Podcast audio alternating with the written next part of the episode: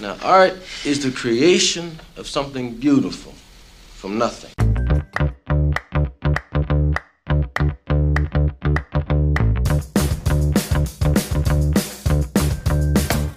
Buenas. ¿Cómo andamos? Bienvenidos a un nuevo episodio de Marty Arte. Hoy se viene un episodio diferente porque estoy intentando así como que cambiar un poco la hora del podcast. Eh, no lo estoy grabando en el, escritorio, ahora lo estoy grabando desde, desde mi bed a lo, a lo Emma Chamberlain, desde, desde mi cama, a ver si, no sé, cambiamos un poco las vibras, las ganas o toda esa cuestión. Porque bueno, update de mi vida un poquito, está un poco desanimada, entonces por eso no ha habido mucho podcast eh, este mes. Pero hoy tenía ganas, hoy tenía ganas de hablar de una serie que me encanta, entonces dije, ya fue, vamos a, cambiar un poco los aires porque siempre dicen que hay que tratar cosas diferentes para eh, ponerle un poco más de energía a la vida. Así que aquí estamos. No sé cuánto me va a durar el brazo sosteniendo el micrófono porque no lo tengo apoyado en nada. Yo siempre uso un trípode y lo tengo en la mano en este momento. No sé cuánto tiempo voy a durar, pero lo estamos intentando. Lo estamos intentando. Si en algún momento me cambio, eh, nada, lo aviso o no. No importa. Bueno, bienvenidos a este que es el noveno episodio de Marty Arte. ¿Quién lo diría? Diría la canción. No me acuerdo cuál canción, pero hay una canción que decía eso. Y hoy vamos a hablar, como dije recién, de una serie. Se viene una serie muy especial para mí, que es uno de mis más grandes descubrimientos de este año. Y se trata de una serie con un humor muy especial, con un cast muy especial, con una temática muy especial y además es inglesa. ¿Qué, mejor que una serie inglesa? Yo sé que algunos por ahí me entienden. Bueno, en el episodio de hoy de Marty Arte vamos a hablar de nada más ni nada menos de la queridísima, de la hermosa, de la preciosa Good Omens. Didn't you have a flaming sword? Uh, you did. It was flaming like anything. What happened to it? Uh, lost it already, have you? Gave it away. You what? I gave it away. Be funny if we both got it wrong, eh? If I did the good thing and you did the bad one. no. Wouldn't be funny at all.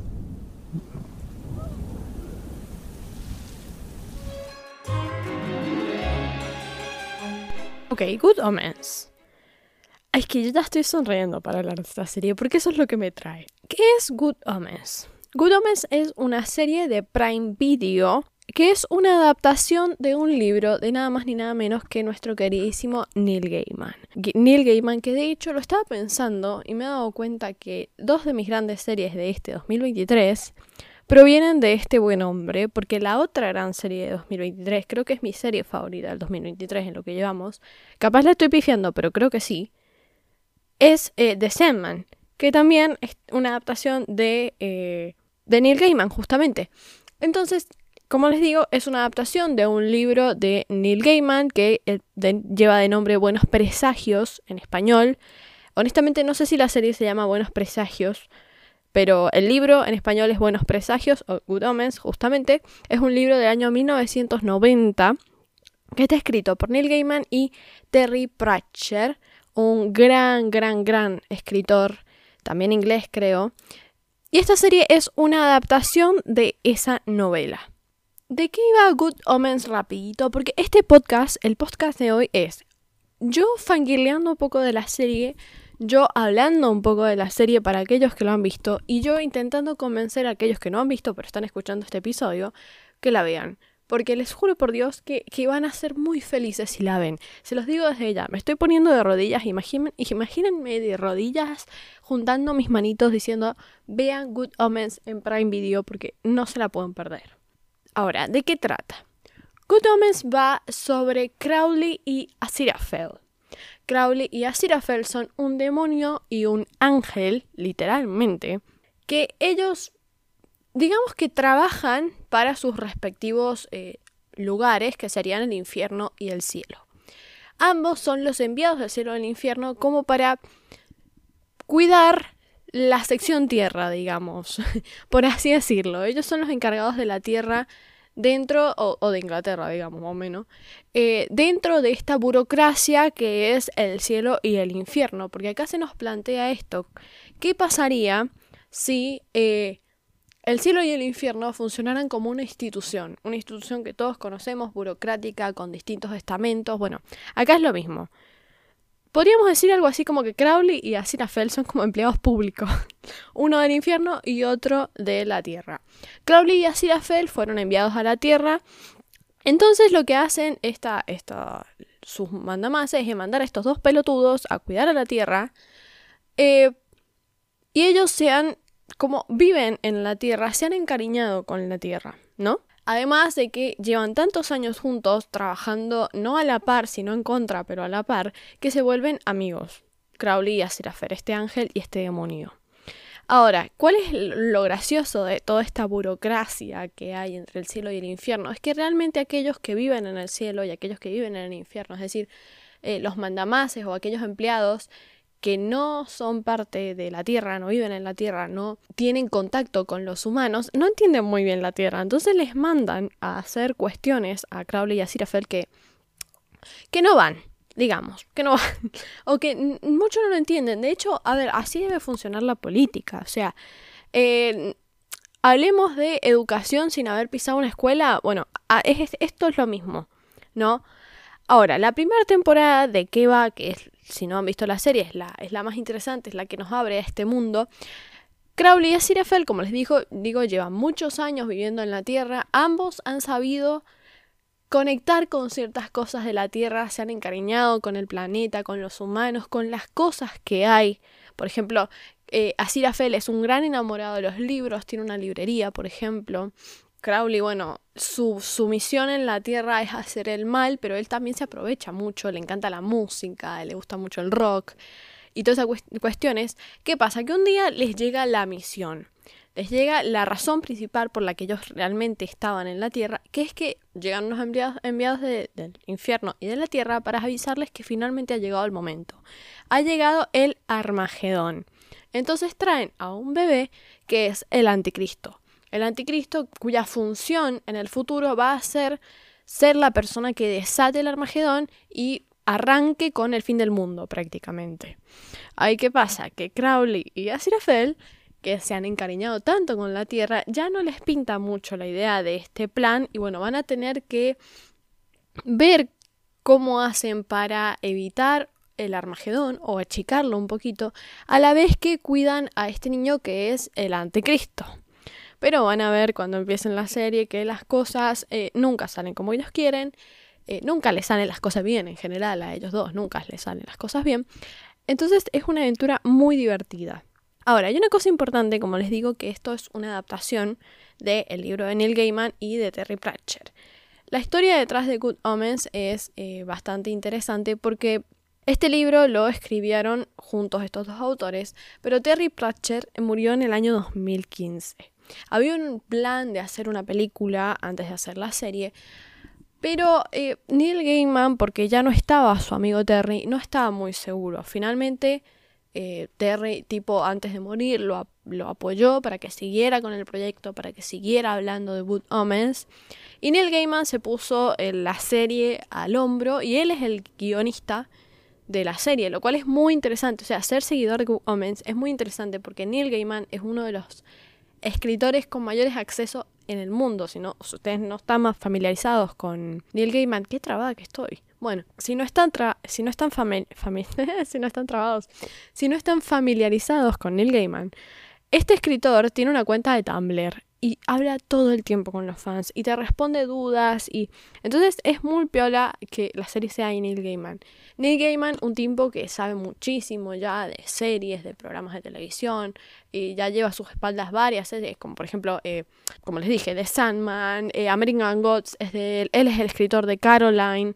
Eh, y La Puerta Secreta se llamaba. No he visto nunca esa película, pero Caroline. Entonces, este es un proyecto que tiene mucho amor de parte del mismo Neil por eso, porque no es solo de él también, sino que es de otro escritor y lo trata con mucho cariño y le tiene muchísimo respeto y, se nota que tiene mucho amor hacia, hacia esta serie. Una serie que ha pasado por bastantes situaciones a lo largo de, los años, porque en realidad la primera temporada es del año 2019, si no mal me equivoco. Y tardó varios años, o sea, la segunda temporada salió ahora en junio, julio de 2023 para que se haga la segunda temporada, porque además es una serie que requiere un presupuesto bastante considerable, digamos. La serie varía con el libro, y acá, acá es algo que a mí me parece muy interesante, y yo siempre pienso, si yo fuera escritora, si yo fuera Neil Gaiman, me encantaría hacer lo que él hace con esta serie, porque el libro varía de la serie. Yo no lo he leído el libro, primero, me, me, tengo que aclarar eso. Yo el libro no lo he leído, entonces lo que les estoy diciendo es lo que he investigado y lo que le he escuchado a la gente decir. Pero, ¿en qué varía? En que Neil Gaiman dijo que él, o sea, si bien es especialmente la primera temporada respeta bastante lo que va en el libro, ya la segunda empieza a eh, desviarse un poco. Porque Neil, Neil, dijo que creía que, a ver, como es el mismo, es el escritor de la serie, que tiene la posibilidad de ofrecer algo diferente a lo que está en el libro, al ser eh, justamente él mismo el escritor. La serie va a navegar un montón de cosas, como ya vemos, los estamentos burocráticos, el tema de la religión, y va a plantear algo muy interesante que es el tema de la amistad y el amor. Esto no sé si es un spoiler, no es un spoiler, bueno, más o menos. Esta serie es mucho una historia de amor, ¿ok? Que es algo que en el libro no está tan profundizado o la amistad entre Crowley y Aziraphale no está tan profundizada justamente, bueno, valga la redundancia, en el libro. Entonces Neil Gaiman se ha dado la libertad de crear otra como una alternativa a esa historia que está escrita en los libros, siempre respetando ese material original que él tanto aprecia que hizo con Terry Pratchett. Good Omens es una comedia, ¿ok? Pero no es, es una comedia especial, vamos a decirle. ¿Qué pasa? Que es inglesa. Y aquellos que, que consuman eh, series o películas inglesas me van a entender lo que me refiero, que la comedia inglesa no es como lo que estamos acostumbrados en el mainstream, sería, ¿no? No es la típica comedia del chiste obvio, jajaja, ja, ja, sino que es mucho más inteligente. El humor inglés, y especialmente el humor de Neil, digamos, o el humor que suele hacer eh, también el protagonista, que es David Teneman, es un humor mucho más ácido, un humor que no está, no está escrito como esto es un chiste, aplausos. No, no. Es un humor mucho más inteligente, mucho más inglés. Y esto hace que esta serie sea un producto muy interesante de ver y muy disfrutable. O sea, los chistes, la forma que tienen los personajes de decirnos, los diálogos, es todo mucho más complejo que simplemente un chiste obvio. ¿no? Es mucho más ácido, es mucho más directo, pero también mucho más inteligente. Y es es muy interesante de ver y, y, yo los invito a disfrutarlo si no han visto la serie. Porque acá yo voy a seguir insistiendo que la vean si no la han escuchado. Si no la han visto. Y si la han visto, mírenla de vuelta. yo ya la vi dos veces o tres veces. No me acuerdo cuántas veces las vi ya, pero es que es muy buena, chicos. Así que, hablando de esto que es muy bueno, hablemos un poquito de por qué me gustó. Además de este humor, es una serie que está muy bien realizada y tiene personajes muy entrañables. Yo creo que lo que más me gusta de la serie, además a nivel producción, porque la producción ya lo vamos a hablar, pero la producción es buenísima, es que me encantan los personajes. O sea, Crowley y Aziraphale, chicos, 10 puntos, lo queremos, los queremos una banda, digamos. Y queremos que les vaya bien en todo lo que ellos se propongan en la vida a pesar de que es mucho más difícil de lo que ellos creen y lo que nosotros creemos, porque bueno, digamos que literalmente llevan el peso del cielo y el infierno en sus hombros. Pero esto, es una serie muy, no sé si es maratonera, porque es una serie que hay que prestarle atención, es una serie que hay que sentarse y verla y disfrutarla. O sea, yo no les voy a decir, véanla, o sea, no les recomiendo que les digo, póngansela de fondo mientras hacen cosas. No, siéntense y véanla y disfruten de las imágenes y disfruten de los efectos especiales y de las increíbles actuaciones que nos presentan los actores de lo que ahora vamos a hablar, que corresponde a la producción y a la actuación y a todo. Así que adentrémonos un poco más en profundo en esta serie que es espectacular. La serie está dividida, hasta ahora tenemos dos temporadas, ¿ok? Solo hay dos, la primera salió en 2019, la segunda, como les dije recién, salió en ahora en junio, julio, perdón, no me acuerdo en cuál mes de 2023. Yo la descubrí este 2023 y la vi en una recomendación por ahí en Instagram y me enamoró. me encantó. Muchas gracias a Cami de ser original, que fue la que lo recomendó porque me enamoró y yo me enamoré principalmente por el póster. me llamó mucho el póster y después vi quién interpretaba a Crowley, que es el mismísimo, el amor de mi vida, que es David Tennant. Y yo todo lo que haga David Tennant lo veo. Literalmente una vez empecé Doctor Who, nunca lo llegué a ver, pero yo adoro a David, entonces yo si veo su cara lo veo. Así, es así, chicos. Bueno, tenemos dos temporadas, temporada 1, temporada 2. Hay algo que eh, me gusta de esta serie y es que el planteamiento de la serie, o sea, toda la serie está muy bien armada porque Neil Gaiman entiende de escritura ni- de una manera que nadie más lo entiende. O sea, si alguna vez quieren aprender algo sobre escritura, sobre creación de historias, eh, chequen Neil porque es un genio. Y la serie funciona, según lo, lo que ha explicado el mismo autor, como un sándwich. Y está muy bien pensada. Tenemos dos temporadas, va a tener tres y no se va a pasar de tres. Y el autor ya dijo que son tres temporadas. Punto. Ahora, ¿va a venir la tercera temporada? Yo espero que sí, no se ha confirmado todavía. O sea, la serie salió hace un par de meses, hace un mes, dos meses, y todavía no confirman la tercera temporada, cosa que me está desesperando. Igual Neil dijo que si no le llegan a aceptar la tercera temporada, él va a hacer algo para cerrarnos la historia. No sé si va a sacar un libro, no sé qué quiere hacer. Eh, ojalá saque un cómic, porque los cómics de, Neil Gaiman también son espectaculares, como de Sandman. Pero él dijo que la va a cerrar de alguna forma u otra, nos va a dar el final y nos vamos a enterar qué pasó con, con Asira Ferry Crowley, especialmente del final de esta segunda temporada. Perdón, me estoy adelantando. Pero mm, la serie tiene dos temporadas, volviendo. Volviendo a lo que quería decir. Tiene dos temporadas. Dos temporadas que, según las mismas palabras de Neil Gaiman, tienen un desarrollo. O sea, toda la serie tiene un desarrollo como si fuera un sándwich. La primera temporada, personalmente, es mi favorita. Es la que trata este tema del Armagedón como, como, como potente, ¿no? La primera temporada nos introduce todo. Nos introduce a Crowley, nos, nos introduce a, a nos introduce la relación entre ellos, que es en realidad lo más importante de toda la serie. Em, nos introducen las vibras de toda la serie, que es una vibra muy Neil Gaimaniana, digamos. Y nos introduce todo como con mucha potencia, ¿no? Con mucho poder, muchos efectos especiales, muchos mucha muy buena música. y tiene una estructura, un código muy particular, un, un código muy atractivo para aquel que, que se introduce sin saber nada, como fui yo, que yo realmente no sabía mucho de qué trataba. Funciona hasta si no sabes de qué trata, si no sos fans de las historias de Neil. Tiene una narración de parte del mismo Dios que utiliza muchísima metáfora y es una, exper- una experiencia muy particular. En esa primera temporada tenemos eh, ese código que en la segunda se cambia. Escuché por ahí que entre la segunda y la, la primera y la segunda temporada hay como un par de años de diferencia. Yo no me he dado, dado cuenta viendo la serie y no lo puedo confirmar porque honestamente yo no me he dado cuenta. Es verdad que en la segunda temporada, esto también puede considerarse un poquito spoiler, pero no importa. Ustedes, ustedes escuchen, si después lo van a ver.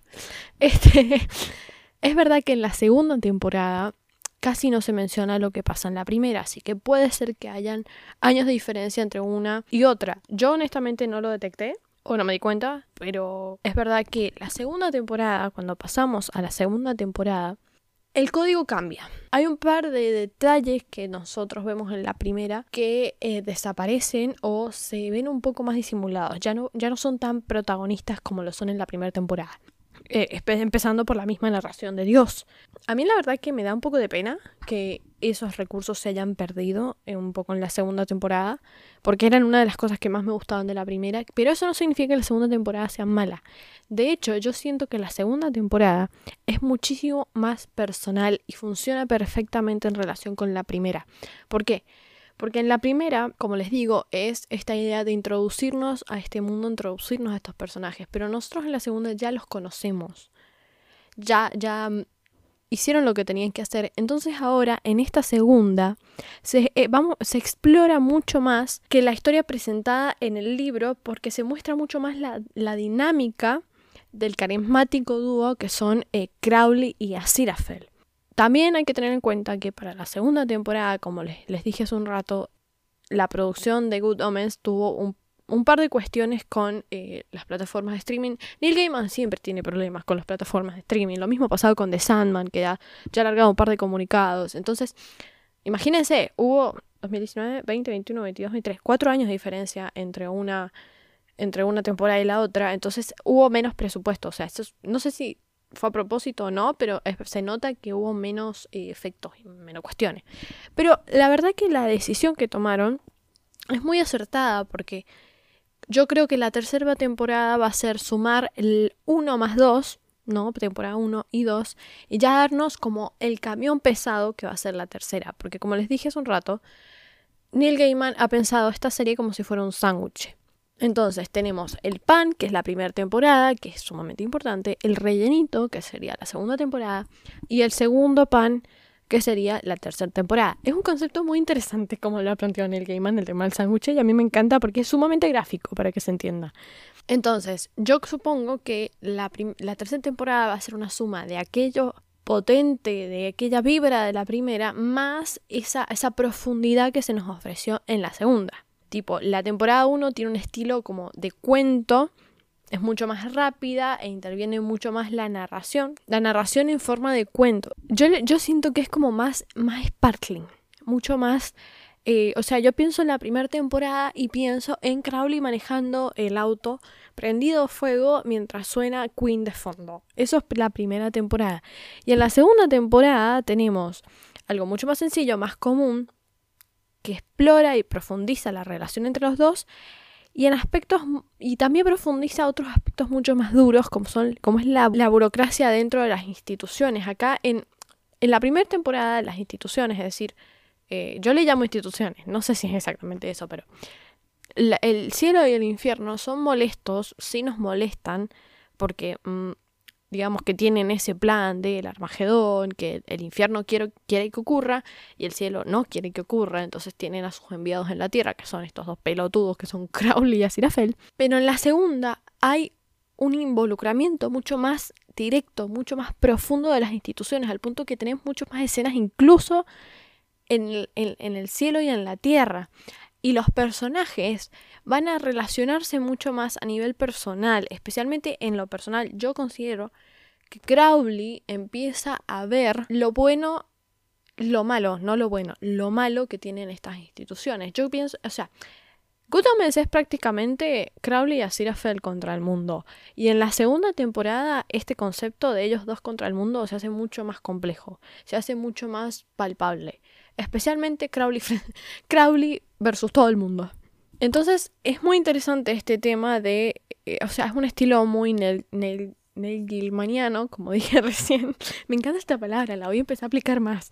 Este, porque este tema de las críticas a las insti- instituciones a mí se me hace mucho, muy interesante. Igual yo lo estoy hablando ahora como muy profundo, como si fuera un tema muy palpable, que lo es, pero a la vez no. Porque, como les digo, es una comedia y además es una serie de aventuras. Entonces, está la crítica, pero es una crítica no tan directa, pero es directa, pero no tan directa. ¿Qué quilombo estoy haciendo? Bueno, se entiende. Entonces, dentro de la misma comedia hay un trasfondo donde prácticamente lo que te dicen es, che, esto es una mierda, ¿no? Y en relación no solo a las instituciones, sino también en la, en la religión, donde tipo se les dicen que tienen que hacer una cosa, pero cuando ellos llegan a la tierra se dan cuenta que las cosas son como mucho más diferentes a lo que las instituciones le plantean. No solo, o sea, hay veces que, por ejemplo, a, a ellos se le- le- les dicen que tienen que actuar de una manera y en el, en el mundo, en la tierra, las cosas no son así. Ellos dos, Crowley y Aziraphale, tienen más conocimiento sobre la tierra que las mismas personas que les indican qué hacer. O sea, es, es- es muy interesante de ver. Y aparte de esto, voy a, voy a como ampliar un poco más en este estilo de Neil Gaiman, de estas temáticas que se tratan en la serie, ¿no? Por supuesto que, como les dije hace un rato, la serie es de aventura, es una comedia, trata de esto que acabo de hablar, pero también algo que profundiza, y yo creo que es el tema central de la serie, es el tema de las relaciones.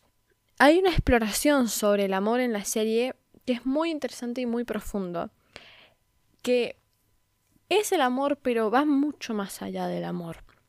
¿Por qué? Porque Crowley y Aziraphale se conocen desde el principio de los tiempos. O sea, literalmente hay, un, hay una escena donde se nos muestra que Crowley es la persona, es una de las personas que creó el universo. Eh, entonces aparecen ellos dos viendo cómo se está creando el universo y se conocen desde ese momento, o sea, o incluso antes. Porque recordemos que Crowley era un, es un demonio, pero antes era un ángel, es un ángel caído. Entonces se conocen desde la etapa de los dos siendo ángeles. Entonces la relación de ellos, eh, como les dije, la serie va por el estilo de relación, eh, historia de amor. Ok. Pero yo pienso que es mucho más complejo que simplemente decir amor. Va sobre amistad, sobre familia. O sea, la relación que tienen estos dos personajes es sumamente preciosa. O sea, es preciosa. A un nivel espiritual, vamos a decirle.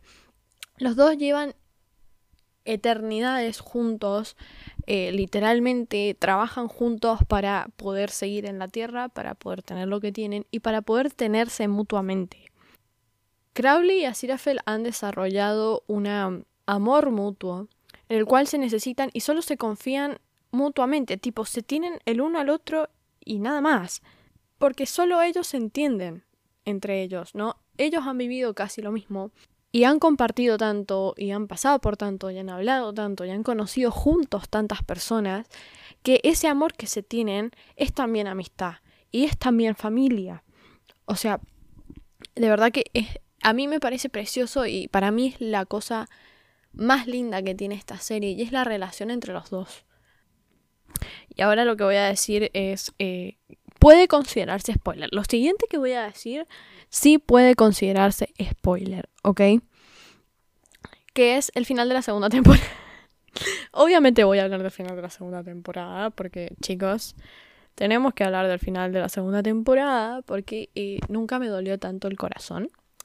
Digamos, después de que yo terminé la primera temporada de Good Omens, que fue literalmente creo que un par de semanas antes de que saliera la segunda, yo terminé sumamente feliz. Yo era una persona alegre, yo era una persona con mucha... Eh, muchas ganas de vivir, muchas ganas de, de, de, vivir una aventura como la de Crowley a Sirafel y unas ganas de buscar un amigo para ir a tomar eh, un par de copas a un restaurante como ellos y buscarme también un amigo ahí para detener nazis y explotar iglesias. Bueno, eh, ahora con la segunda temporada estoy desolada.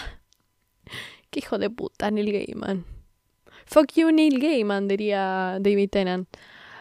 Hay algo muy interesante de Neil Gaiman y es el tema este que les dije de que él se tomó la libertad de plantear algo diferente de lo que se tiene en el libro. Y una de esas cosas diferentes es justamente, como ya lo dijimos, la relación entre Crowley y Aziraphale.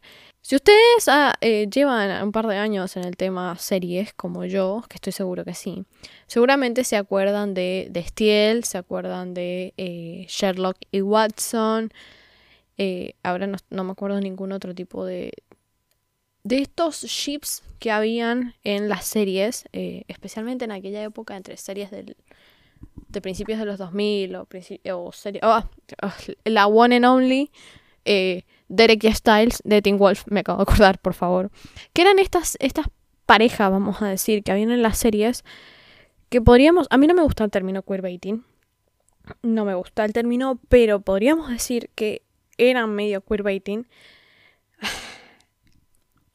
sí, eran queerbaiting, pero eh, teníamos como esa cuestión de eh, tener dos personajes y hacerlos interactuar de una manera que mucho más cercana o romántica, si, puede llamarse, que eh, lo que haría cualquier personaje que son realmente amigos, con el afán de que los fans hablen de ello y se enganchen con ello, pero al final nunca dar nada, tipo, o hacerlos heterosexuales.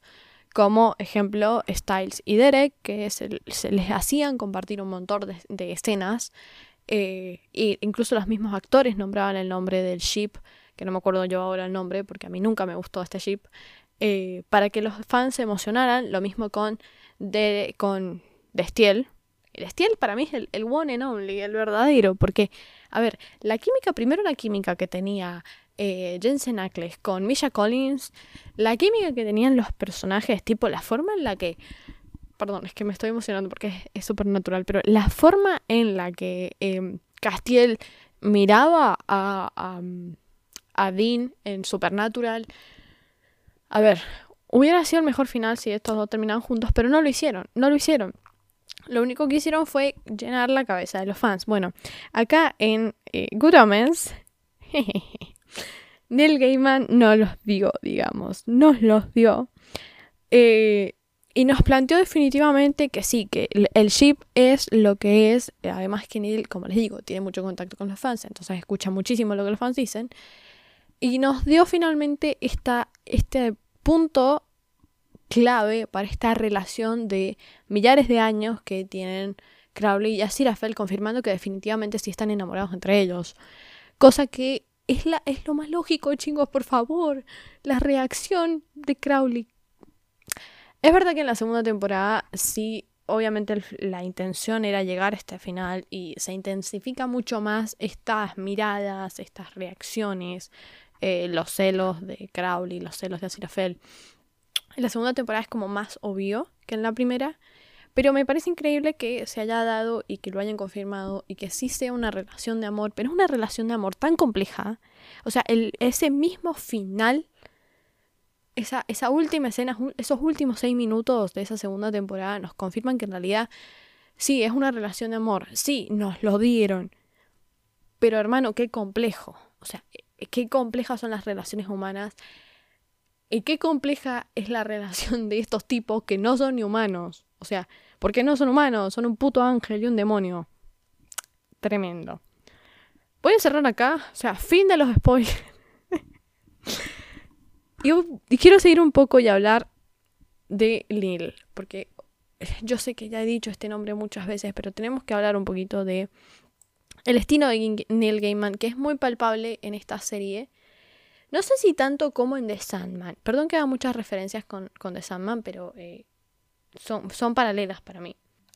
Y es cómo se maneja esta fantasía urbana típica de Neil Gaiman. Neil lo que, lo que hace en en sus narraciones, en sus libros, en sus cómics, en sus series, es tomar historias y adaptarlas para hacerlas confluir con la realidad. Es, un concepto muy interesante. A ver, Coraline, eh, en The Sandman, donde hay dioses, eh, seres mitológicos, personajes de la cultura pop, en The Sandman eh, aparece, no sé, Shakespeare, y hasta figuras eh, literarias justamente como, como Borges, en American Gods, que son dioses. Acá en Good Omens vamos como un poco más complejo incluso, porque son los, los mismos protagonistas los que son elementos mitológicos, que son los ángeles y los demonios.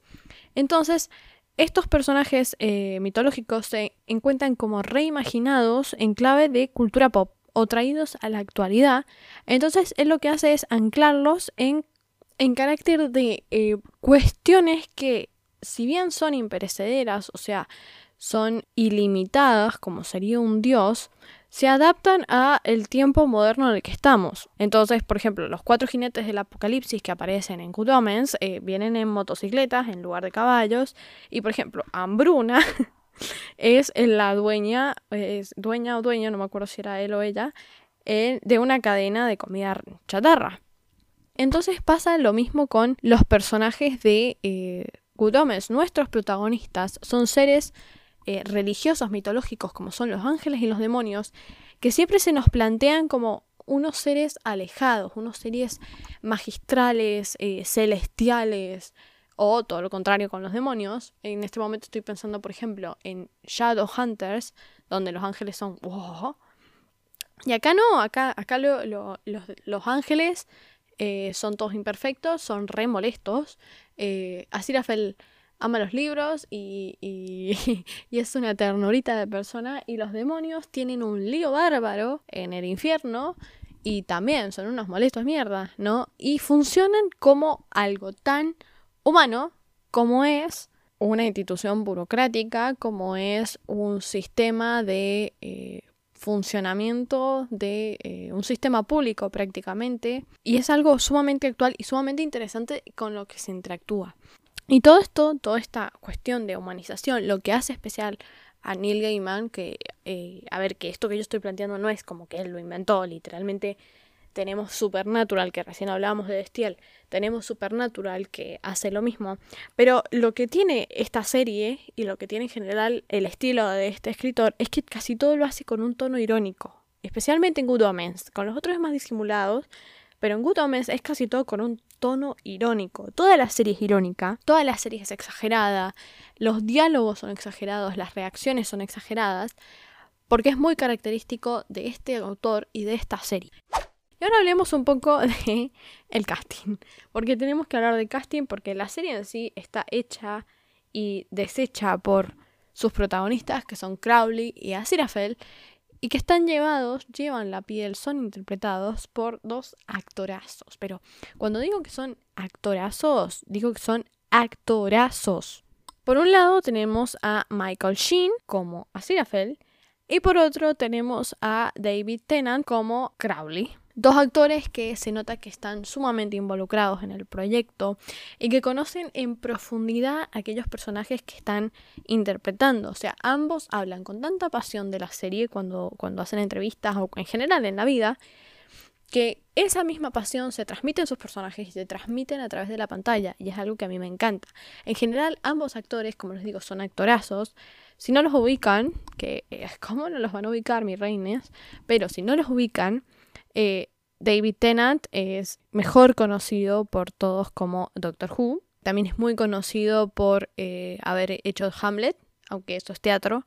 También estuvo en Jessica Jones, estuvo en Harry Potter, si lo conocen. Tiene tres escenas en Harry Potter, por cierto. Ahí hay una entrevista buenísima donde él habla de Harry Potter como si hubiera estado en toda la, en toda la serie.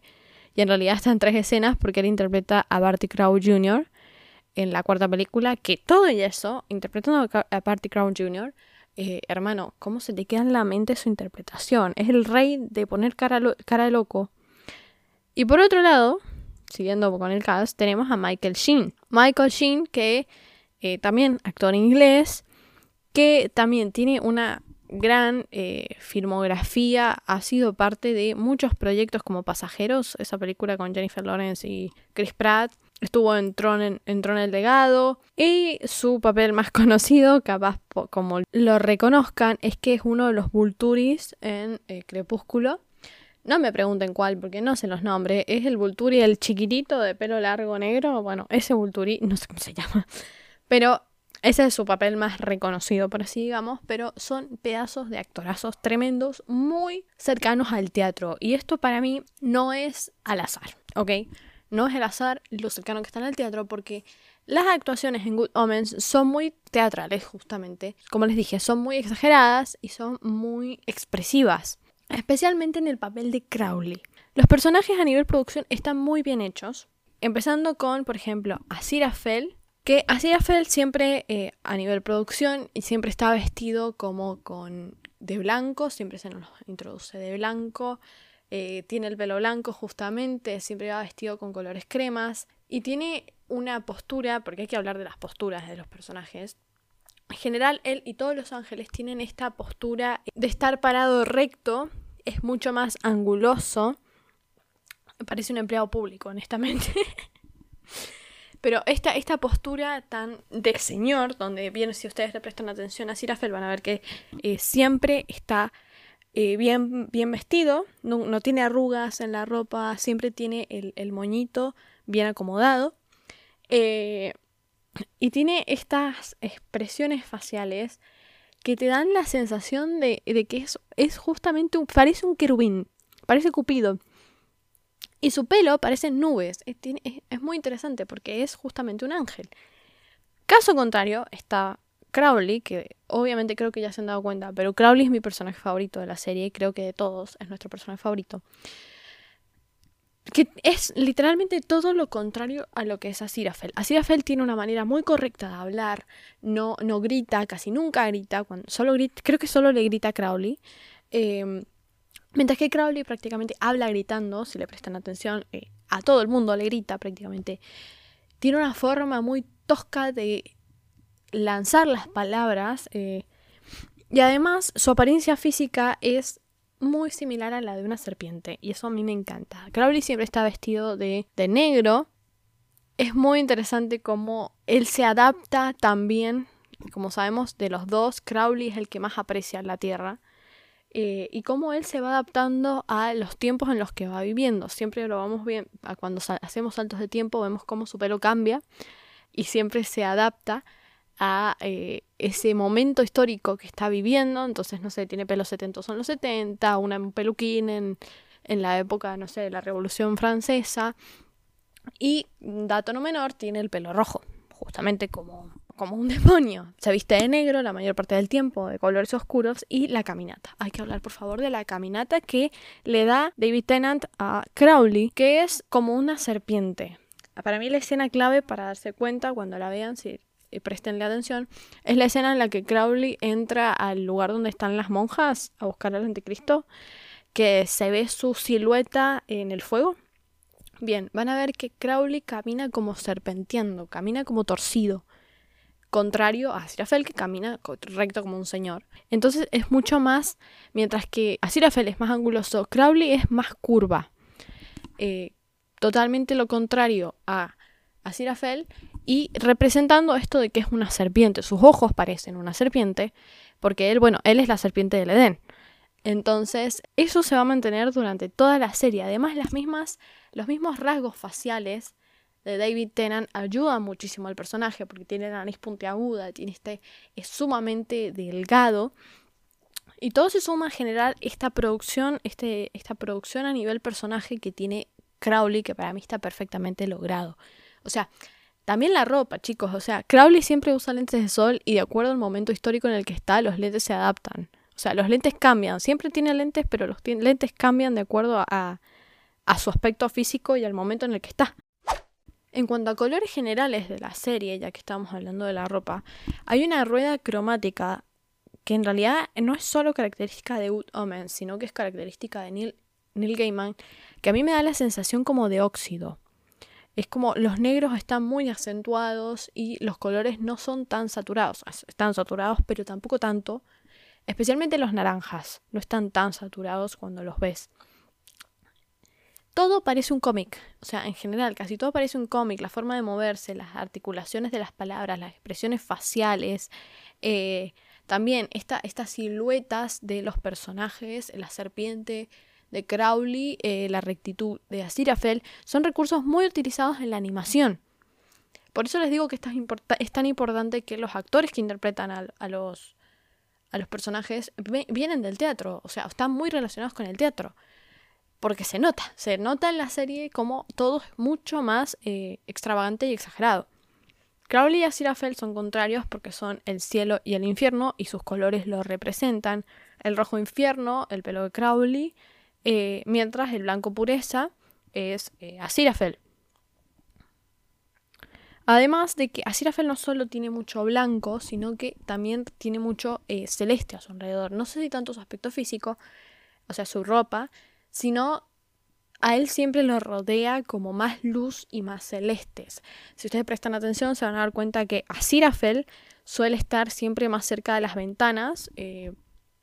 Si están los dos parados, el que está cerca de la ventana siempre es Aziraphale, la mayor parte de las escenas.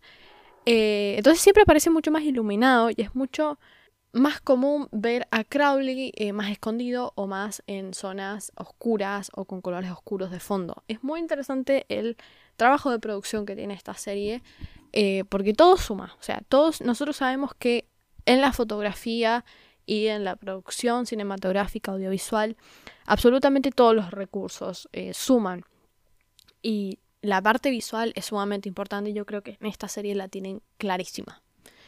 La música acompaña, por supuesto, toda la vida, especialmente cuando se relaciona a Crowley y especialmente en la primera temporada, donde las canciones de rock, chicos, por favor disfruten, disfruten de, de esa selección musical que hacen porque es espectacular.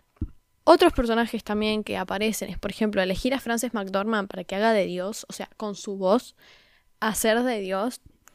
Es, o sea, no sé quién, quién tuvo la idea, pero muchas gracias.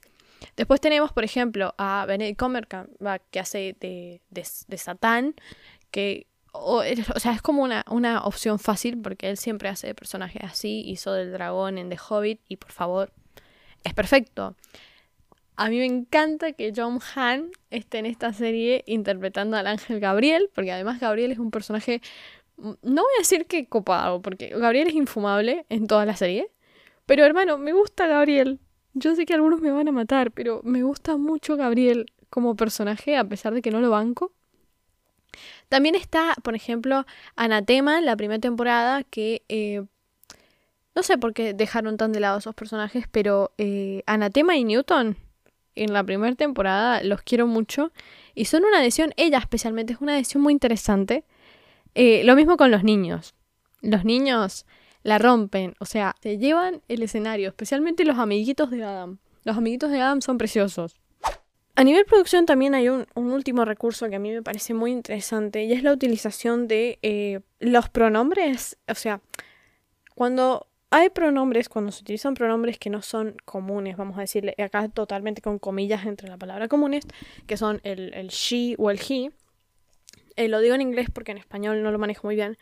Eh, siempre hay como, como una cuestión ahí si usamos el dem, ¿no? El dem, el ello o el elye en español. L, L, L en español. Bueno, lo vamos a hablar en inglés. En esta serie van a notar muchísimo un dem, si ven la en inglés. Van a hablar, a los personajes hablan mucho de un dem. Y me parece como una decisión muy inteligente, muy bien pensada, que es que, a ver, son ángeles y demonios, entonces no, no tienen en realidad género. Entonces van a ver que se habla mucho de un dem porque realmente no representan un género y es muy interesante verlo porque no es tan común escuchar una serie con ese pronombre como para que los personajes se traten entre ellos. No pasa todo el tiempo. De hecho, yo me di cuenta recién en la segunda temporada. Pero es una buena forma también de normalizarlo a cierta manera si lo queremos empezar a usar. Entonces, no sé, me parece muy inteligente aplicarlo en ángeles y demonios. Además de que, bueno, este recurso de que se tome en cuenta de no llamar, de tener en cuenta esto, de que son ángeles y demonios, no, no, no, mm, no funcionan como los seres humanos, entonces podemos totalmente tomar en cuenta eh, cambiarle el rostro a un personaje, como pasa con Beelzebub. La estoy pronunciando mal. Bueno, la demonio del infierno, la, la jefa de, de, Crowley, que cambian de cara lo único que dicen es, che, sí, eh, me cambié de cara porque me pintó. Y se puede, acá en esta serie todo está justificado porque no son seres humanos. Creo que eso es todo lo que tengo para decir el día de hoy de esta serie. Seguramente me he quedado con un montón de cosas afuera, especialmente porque recién ahora me estoy integrando dentro de este mundo de Good Omens. Hay gente que lo sigue hace un montón de tiempo. Yo descubrí la serie hace muy poco y de hecho hace muy poco descubrí también que tiene un fandom tan grande. Yo no sabía que tenía un fandom tan grande.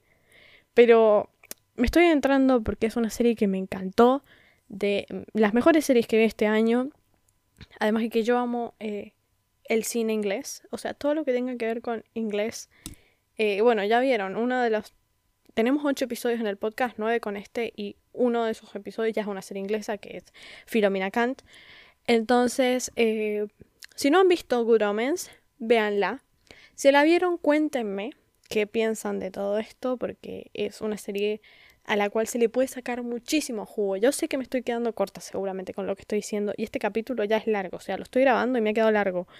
Eh, así que cuéntenme qué otras cosas les llamaron, les llamaron la atención de esta serie, qué les gustó, qué no. Y díganme qué esperan de la tercera temporada. Eh, también juntemos nuestras manos y recemos para que, para que la tercera llegue y Prime Video no las dé y no se ponga la gorra. Eh, Dijeron que seguramente si llega la tercera temporada va a ser en, en 2026, cosa que es mucho tiempo, pero tampoco tanto. No son cuatro años como fue la primera de la segunda. Pero eso, creo que eso es todo por hoy. Vean Good Omens, espero que les haya gustado este capítulo de Martiarte. Y siempre es un placer estar acá para hablar de series y películas. Si llegaron hasta acá, les recuerdo mis redes, Martina Rufo B en Instagram es mi Instagram personal, Martina Ruf B es mi Twitter y martiarte-bajo es la cuenta de cine donde eh, hablamos de este podcast y yo los mantengo al tanto de noticias de cine, hablamos de las cosas que voy viendo también y podemos debatir del tema que quieran. También recomiéndenme cosas como yo lo estoy haciendo en este podcast. Así que muchas gracias por escucharme y nos vemos en otro capítulo de Martiarte. Por cierto, eh, este tema de grabar el episodio en la cama me re gustó, me parece que se va a repetir.